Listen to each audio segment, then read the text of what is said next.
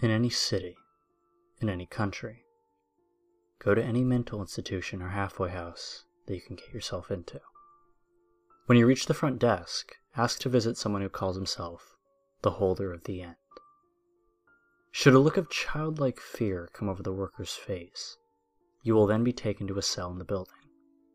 It will be in a deep, hidden section of the building. All you will hear is the sound of someone talking to themselves echo the halls. It is in a language that you will not understand, but your very soul will feel unspeakable fear. Should the talking stop at any time, stop and quickly say aloud, I'm just passing through. I wish to talk.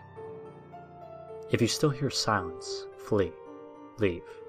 Do not stop for anything, do not go home, do not stay at an inn. Just keep moving, and sleep where your body drops. You will know in the morning if you've escaped. If the voice in the hall comes back after you, utter those words, continue on. Upon reaching the cell, all you will see is a windowless room with a person in the corner, speaking an unknown language and cradling something. The person will only respond to one question What happens when they all come together?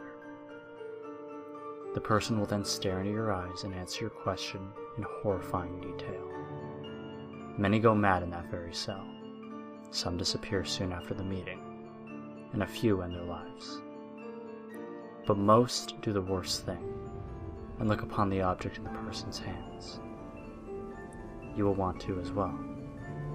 Be warned that if you do, your death will be one of cruelty and unrelenting horror.